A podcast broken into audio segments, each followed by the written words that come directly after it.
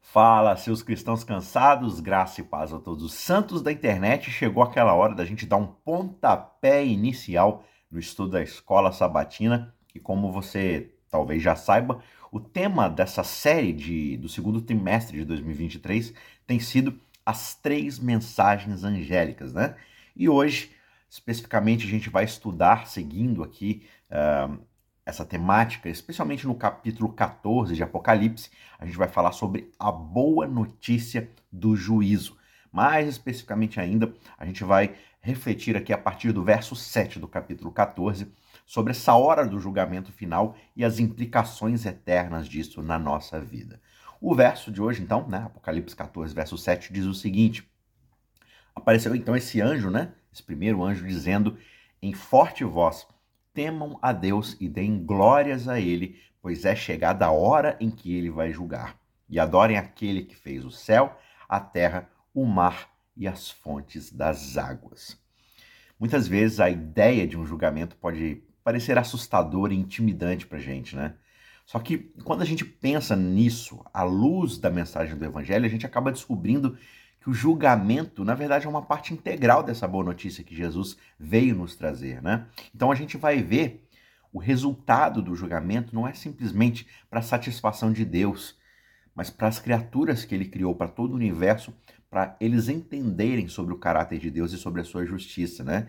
E é Jesus quem representa aqueles que confiam nele diante do Pai nesse grande julgamento. Então a gente vai falar sobre esses três pontos, a boa notícia do evangelho engloba-se um julgamento. Na verdade, esse julgamento ele tem muito mais a ver com nós e o restante do universo, né? Para tirarmos da nossa mente as más impressões, as más é, visões que nós temos a respeito de quem Deus é e finalmente Jesus Cristo a quem nos representa diante do Pai. Então, embora o julgamento seja assim, como a Bíblia mostra, né, um dia solene de ajuste de contas para aqueles que receberam a Jesus como Salvador e que dedicam suas vidas a Ele, entregam suas vidas a Ele, a boa notícia é que a vitória é garantida, né? Então, o julgamento é uma oportunidade, na verdade, para a gente testemunhar da justiça e da misericórdia de Deus em primeira mão e reconhecermos a dignidade de Cristo como nosso Salvador. Então, junte-se a nós nessa jornada enquanto a gente explora essa mensagem do Evangelho sobre o julgamento e nós descobrimos como podemos encontrar a verdadeira paz e a segurança em meio a essa grande crise que o nosso mundo está enfrentando. Então, Fique ligado aqui no nosso canal para mais conteúdo como estes, né? A gente acabou de estrear ontem, né, na sexta-feira, dia 21, o nosso curso de teologia bíblica, um curso espetacular que você não pode perder de forma nenhuma. Então se inscreva no nosso canal, assine as notificações para você não perder nada. Toda sexta-feira a gente vai lançar uma aula falando sobre a história da redenção e a gente vai estudar livro por livro da Bíblia e encontrar a mensagem principal de salvação e redenção e como ela aponta para Jesus Cristo. A gente vai ver isso livro a livro cada sexta-feira, né?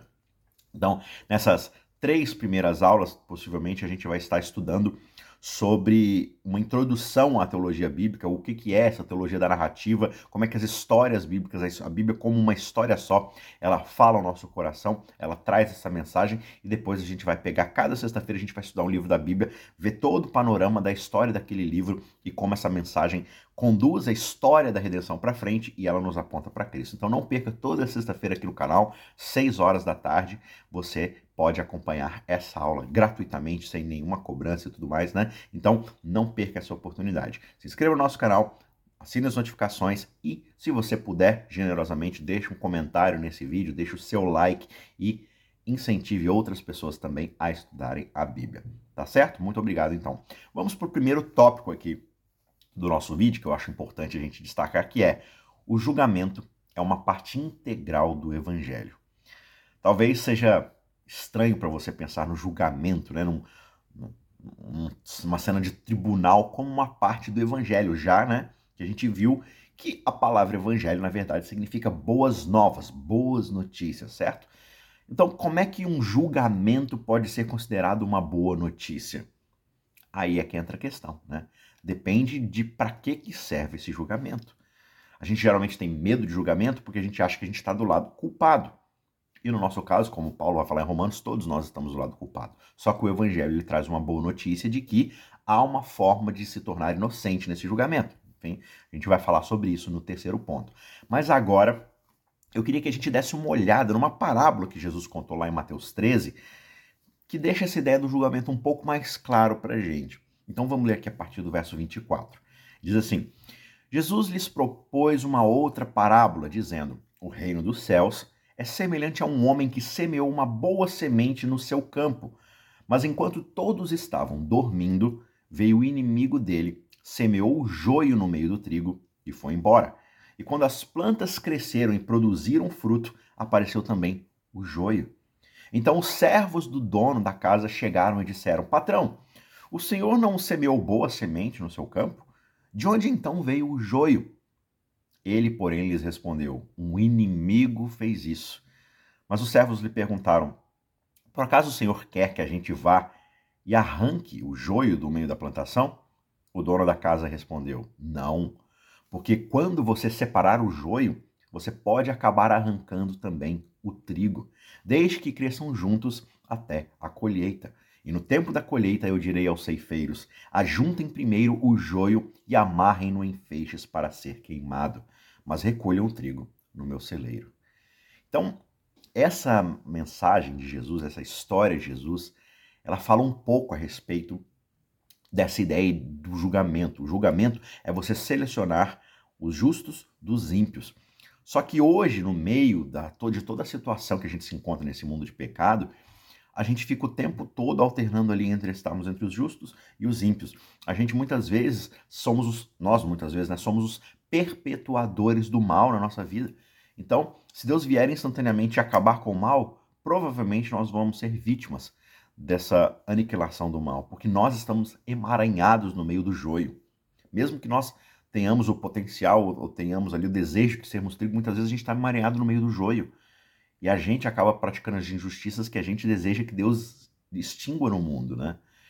Só que assim, vamos tentar ilustrar um pouco mais isso daqui. Imagina um jardim, né, repleto de flores, de frutos, né? Tudo é muito colorido, tudo é muito cheiroso, tudo é muito saboroso, um verdadeiro oásis, né? Só que no meio desse jardim existe a presença destrutiva de pragas, de ervas daninhas, outros malefícios, né? E aí você tem o jardineiro, que é alguém zeloso, cuidadoso, que vai lá e combate as ervas daninhas, as pragas que ameaçam a harmonia e a beleza desse jardim. A gente pode entender o evangelho tal como esse jardim, né? É uma mensagem de esperança, de salvação, que traz luz e restauração à vida daqueles que recebem, né? Uma coisa colorida, bonita, cheirosa, saborosa. Esse é o evangelho. Só que ainda assim, o jardineiro vai precisar combater as ameaças a esse jardim para que esse jardim possa ser plenamente apreciado. O jardineiro vai precisar livrar esse jardim das coisas ruins, porque o tempo todo essas coisas ruins irão destruir todos os benefícios e toda a parte boa desse jardim, né? Então, da mesma forma, Deus também precisa lidar com o pecado que corrompe a humanidade. Por isso que o julgamento é uma parte integral do evangelho, porque sem o julgamento os efeitos do evangelho, né, eles acabam não servindo para muita coisa, não vai te levar muito longe. Porque o mal vai continuar voltando. E como é que pode ser uma boa notícia? O fato de que o mal sempre vai estar no nosso meio. Né? Então, assim como a ação do jardineiro contra as ervas daninhas, o evangelho também usa a questão do julgamento para se manter como uma coisa plena e satisfatória. E é justamente sobre isso a mensagem do primeiro anjo em Apocalipse 14, 7. Ela nos lembra da importância do julgamento para que o evangelho seja plenamente estabelecido. Por isso que ela diz: temam a Deus e dai-lhe glória, pois é chegada a hora do seu juízo. Sem o julgamento, o evangelho não tem propósito, porque não haveria nenhuma razão para buscar a salvação, ou porque tudo está perdido, ou porque de fato não tem nada para a gente ser salvo de. Né? Se tudo está certo, se não, se não tem um mal para ser extinto, qual que é a boa notícia então? Não, você está sendo salvo. Salvo de quê? Está tudo certo, está tudo bonito, está tudo maravilhoso. Então, para que a salvação haja, para que a redenção haja, é preciso haver a restauração. E a restauração só pode começar quando o mal for aniquilado, quando o joio for removido. E para isso existe, então, esse julgamento. Então, veja, ao contrário do que alguns pensam, o julgamento de Deus não é diretamente contra os pecadores em si, mas contra o pecado e o que o pecado causa na nossa vida. Deus ama todos os seres humanos, independentemente das suas ações. Só que, no entanto, o pecado é uma força que, quando instalada no nosso sistema operacional, digamos assim, ela acaba separando os seres humanos de Deus. E a gente se torna inimigos de Deus cada vez mais. De um Deus que é santo, que é a fonte da vida, a gente se afasta dele, com isso a gente destrói a nossa própria vida, a vida daqueles que o praticam, a vida daqueles ao nosso redor, e a gente se coloca então contra Deus. Então Jesus veio ao mundo justamente para poder oferecer um remédio divino para o pecado, a sua própria vida. Ele morreu para que a gente tenha a chance de sair desse ciclo de autodestruição. Então lá na cruz, ele recebeu todo o julgamento de Deus contra o pecado sobre si, para que nós não precisássemos sofrer. Então, através da fé em Cristo, nós podemos receber o perdão pelos nossos pecados e a cura para as feridas causadas pelo pecado. Esse é o Evangelho, essa é a mensagem do Evangelho. Nós podemos subsistir diante desse julgamento e sermos salvos e nos tornarmos inocentes. Mas a mensagem do Evangelho pressupõe que existe esse juízo, um juízo onde o mal vai ser acusado e nós seremos livres do mal de uma vez por todas. A questão é: se eu permaneço abraçado com o mal, se eu permaneço nesse caminho de separação de Deus, eu estou fadado a ficar do mesmo lado do julgamento que trará a culpa sobre todo o mal. Por isso, a mensagem do Evangelho me oferece um caminho diferente, me oferece uma esperança para uma mudança de vida. A expiação de Cristo não é simplesmente uma forma mágica da gente obter o perdão. Ela é um remédio divino para a cura da transgressão e a restauração da saúde espiritual. É um meio que o céu ordenou pela qual a justiça de Cristo pode não apenas estar sobre nós e nos cobrir, mas também entrar no nosso coração, entrar no nosso caráter e nos transformar internamente. Essa é a boa notícia do Evangelho. Só que por que nós precisamos do julgamento, então, para compreender o Evangelho? Porque sem o julgamento não há necessidade para a salvação. O julgamento é a prova da justiça de Deus e da seriedade do pecado e o que ele causa na sua boa criação. E se não houvesse, então, consequências para o pecado, por que a gente ia precisar do evangelho?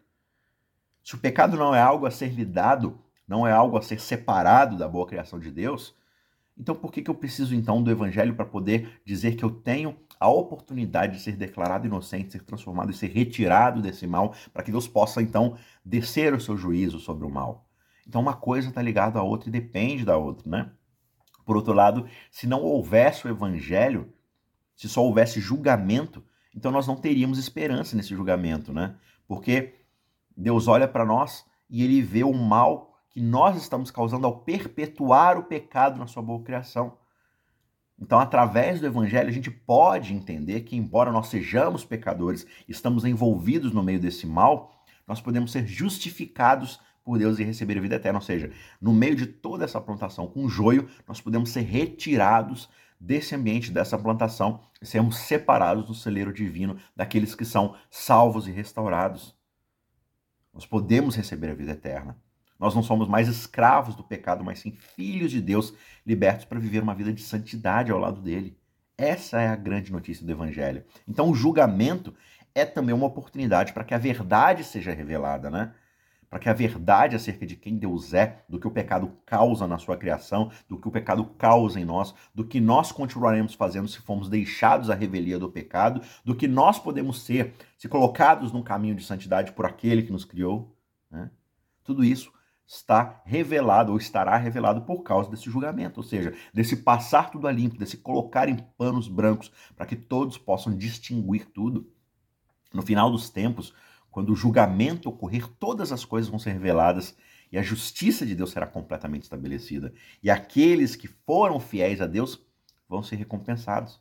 Já aqueles que rejeitaram a oferta de salvação serão também julgados de acordo com as suas ações mas haverá um julgamento. Né? E, em resumo, esse julgamento é uma parte integral do Evangelho. Você não tira o julgamento do Evangelho, senão você fica com uma coisa incompleta.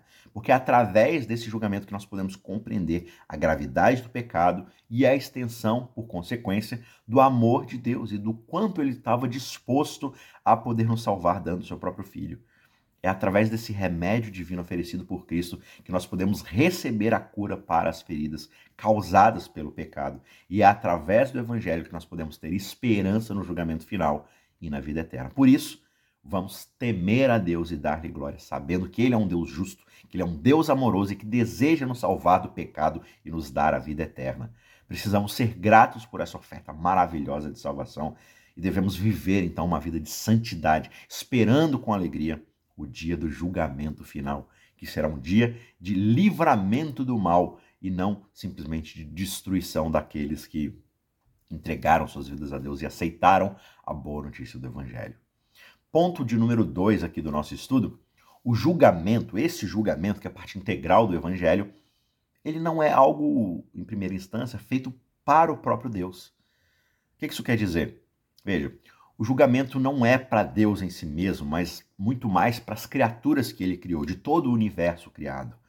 De acordo com Apocalipse 20, verso 12, o julgamento vai ser baseado nas obras que foram escritas nos livros. Né? Então veja, é importante notar que as obras, né, deixar claro aqui, as obras não são a causa da salvação, mas elas são resultado da salvação e por isso elas servem como evidência para mostrar que Deus foi justo naqueles que ele salvou. Né? Deus não trouxe ninguém que é, ainda é ímpio, que não aceitou a mensagem do Evangelho. Então, quando a gente pensa no pecado, a gente começa a entender que o pecado se manifesta nas nossas vidas, né? Através das nossas más obras, como Paulo vai dizer lá em Colossenses 1:21, né? Então, o pecado ele se instaura no nosso coração, na nossa mente, ele gera pensamentos ruins, ele gera uma inclinação para aquilo que é mal, que vai ser externado através de más obras, na forma como tratamos os outros, como tratamos a nós mesmos, aquilo que nós fazemos na criação de Deus, né? A forma como a gente de fato vive a nossa vida. Por outro lado, a salvação também vai se manifestar em boas obras, como Paulo vai falar em Efésios 2, 8 a 10, né? Então, assim, o Espírito Santo entra no nosso coração, transforma o nosso coração, transforma a nossa mente, a gente se converte e essa nova postura de santidade vai se revelar através das obras que nós vamos praticar.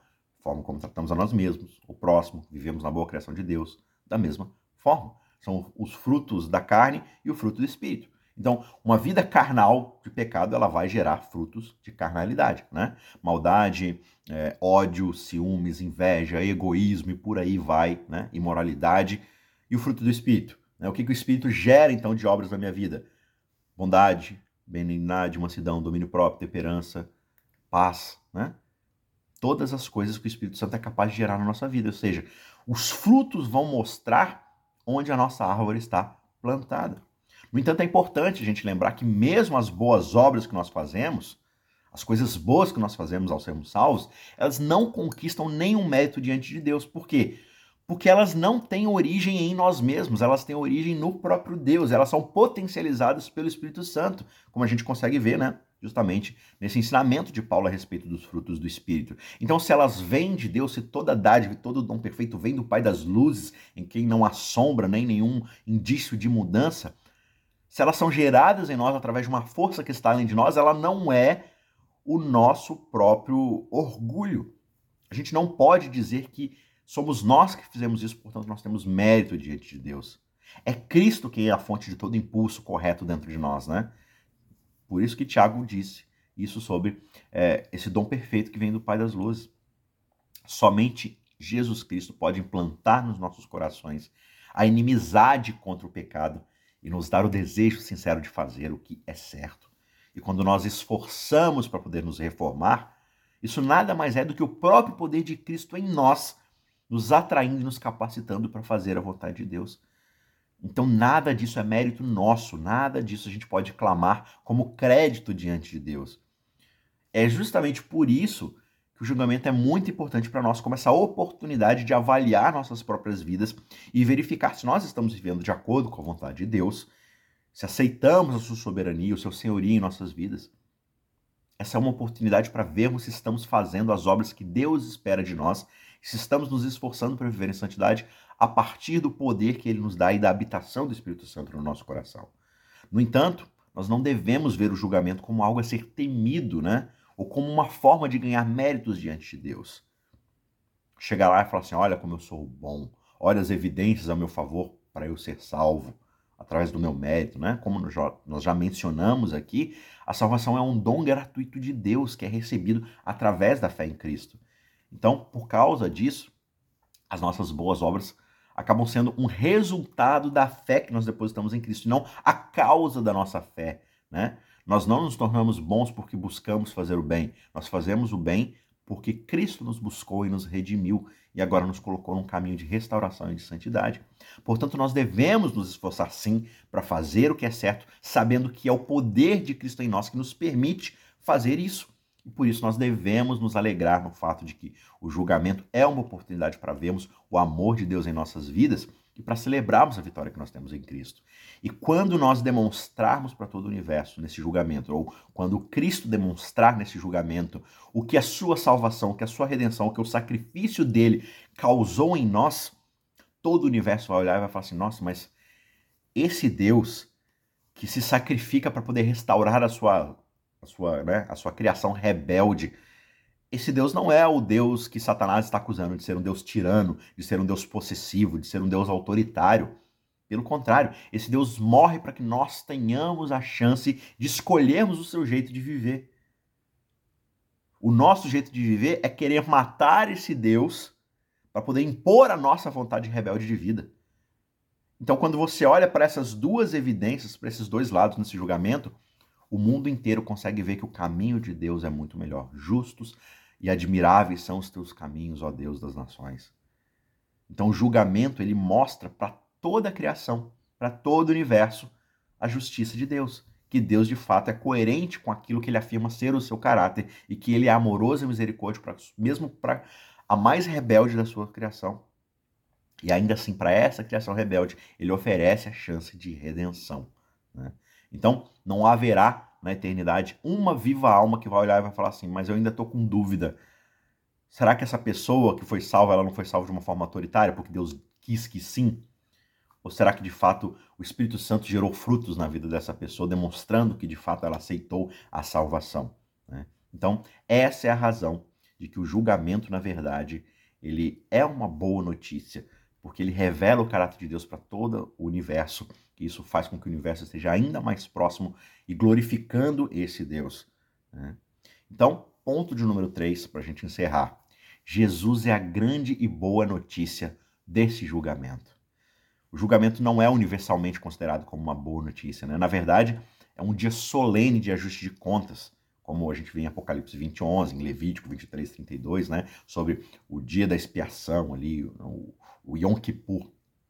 E esse é um momento e que nós vamos sim ser chamados para responsabilidade por conta das nossas ações.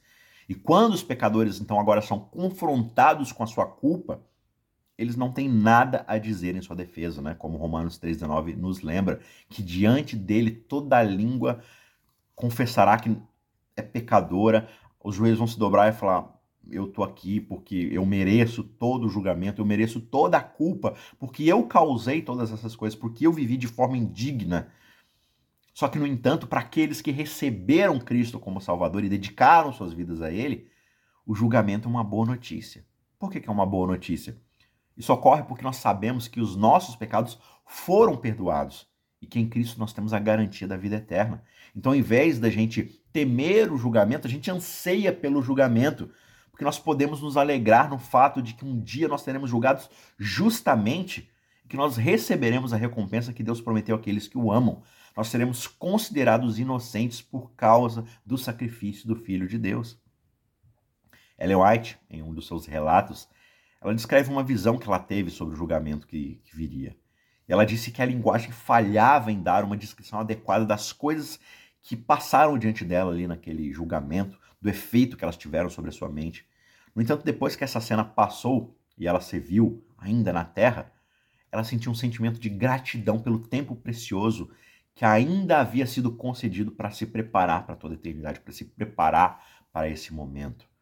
Isso mostra para gente que, embora o julgamento possa ser uma ocasião, uma ocasião né, solene, assustadora e que nos causa um certo temor, ela é, na verdade, uma oportunidade da gente se preparar para a eternidade. É uma oportunidade da gente avaliar as nossas próprias vidas, nos arrependermos dos nossos pecados e buscarmos a fé no Filho de Deus depositarmos a nossa confiança naquilo que Cristo fez por nós na cruz, no fato de que ele ressuscitou, de que ele está hoje à direita do Pai, intercedendo por nós, enviando o seu Espírito nas nossas vidas, E essa é uma oportunidade de nos alegrarmos no fato de que em Cristo nós temos a garantia da salvação. Como Hebreus vai dizer, temos ele como âncora da nossa alma, algo que nos prende ao trono e nos dá acesso direto a Deus. Portanto, nós podemos dizer que Jesus é a boa notícia do julgamento. Ou seja, em meio a um julgamento que separa o joio do trigo, Cristo Jesus é o evangelho que nos oferece a chance de que, mesmo que sejamos joio, nós possamos ser convertidos, transformados em trigo. Ele é o nosso Salvador. Ele nos libertou do poder do pecado e da morte. Ele é aquele que nos dá a garantia da vida eterna e nos chama para viver uma vida de santidade. Então, quando nós nos dedicamos a Ele, entregamos nossas vidas a Ele e aceitamos o seu dom gratuito de salvação, nós podemos nos alegrar no fato de que o julgamento não é mais uma ocasião assustadora, é uma oportunidade para celebrarmos a vida e a vitória que nós temos por causa de Cristo Jesus. A tal inocência avaliada em qualquer julgamento, né, depende da defesa daquela pessoa que está diante do juiz. Né? Então, quando eu estou no julgamento diante do juiz, eu só vou ser considerado inocente se eu apresentar argumentos suficientes que provam que eu sou inocente. No entanto, quando se trata do julgamento final, a gente tem a bênção de ter Cristo diante de Deus nos representando, representando aqueles que o confessam diante dos homens, conforme Mateus 10, 32 e 33 menciona. Então, nós temos alguém para entrar ali na corte em nosso favor e dizer: Eu tenho todas as provas que tornam esse homem, essa mulher, esse jovem, essa jovem, essa criança, esse, esse menino, essa menina, inocentes. Veja, o grande conflito entre Cristo e Satanás, que tem sido travado por milhares de anos, está prestes a terminar. É só uma questão de tempo. E Satanás está trabalhando incessantemente para poder colher né, os frutos que ele plantou e unir os elementos do seu reino para a luta final contra Deus. No entanto, é a dignidade de Cristo que torna o julgamento uma boa notícia para nós. Lá em Apocalipse 5, Cristo é apresentado no início desse julgamento como o único digno de abrir o livro. Ele é o único que tem a autoridade por causa daquilo que ele fez, ou seja, a sua morte, a sua entrega. E ele é representado na sua humanidade como o único da raça humana que é digno de vida eterna. Isso mostra para a gente a importância da obra redentora de Cristo na nossa salvação. E por causa que ele é digno de ter a vida eterna, ele outorga, ele nos garante essa mesma vida se nós aceitarmos morrer para o velho eu e entregarmos as nossas vidas na mão dele, né? Para que ele nos declare inocentes através dos seus próprios méritos diante de Deus. Lá em Daniel 7, a gente vê o retrato de Cristo no fim desse julgamento, né? Sendo apresentado como o Filho do Homem, recebendo o reino e a glória de Deus, mostrando para a gente que é esse Cristo que tem todo o direito de ser coroado como rei. Esse Cristo está trabalhando em nosso favor, dando para nós a garantia da vitória final sobre o pecado e sobre a morte nos declarando inocentes diante de Deus, nos transformando de joio em trigo e tirando o trigo do meio do joio para que o joio possa ser destruído de uma vez por todas e o mal seja uma força que irá livrar o mundo para todo sempre. Ou seja, o mundo estará livre do mal para todo sempre. O universo não terá mais a presença do pecado no seu meio.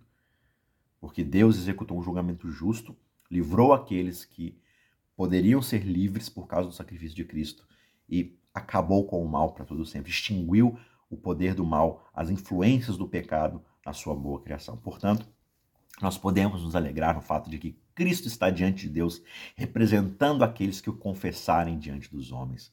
Ele é a nossa defesa no julgamento e é através dele que nós podemos ter a certeza da vida eterna. O julgamento final pode ser uma ocasião solene, pode ser algo que nos enche de temor, só que para aqueles que estão em Cristo, essa é uma ocasião de celebração da vitória que nós temos nele. Então, para concluir, a gente precisa lembrar que o nosso mundo está caminhando por uma grande crise, mas em Jesus, por Jesus, através de Jesus e por causa de Jesus, nós temos a garantia da vitória certa. No entanto, essa vitória só é garantida se nós permanecermos conectados a esse Deus, a esse Cristo, a esse Jesus, o que nós fazemos pela fé. Uma fé que acaba nos conduzindo a uma obediência, um Espírito Santo que gera em nós frutos de santificação. A escolha está em nossas mãos. Nós podemos escolher seguir a Cristo, colocar a nossa fé nele, obedecer à sua vontade, ou nós podemos escolher seguir o nosso próprio caminho, ignorar a voz de Deus, os seus mandamentos e viver da forma como nós acharmos melhor. No entanto, essa escolha, na verdade, ambas as escolhas terão consequências eternas, ou para a perdição eterna, para a aniquilação eterna, ou para a vida eterna ao lado de Cristo. Mas em Jesus, nós temos a garantia da vida eterna e da vitória sobre o pecado e sobre a morte. Ele é o caminho, ele é a verdade, ele é a vida e só através dele nós podemos encontrar a salvação e a paz interior. Só que essa vitória só é possível se nós escolhermos permanecer em Cristo, confiando nele em todas as circunstâncias da nossa vida. Portanto, a escolha é nossa. Nós podemos escolher seguir a Cristo, confiando nele, obedecendo a sua vontade, ou podemos escolher seguir nosso próprio caminho de egoísmo, de vaidade, ignorando a voz de Deus, ignorando seus mandamentos. Mas a escolha é simples. E por mais simples que seja essa escolha, ela tem consequências eternas. Portanto, escolha a vida para que você viva. Tá certo? Que Deus te abençoe. Não se esqueça de deixar o seu joinha, de se inscrever no nosso canal, de comentar alguma coisa, de indicar esse vídeo para outras pessoas e a gente se vê na semana que vem. Um abraço, tchau, tchau.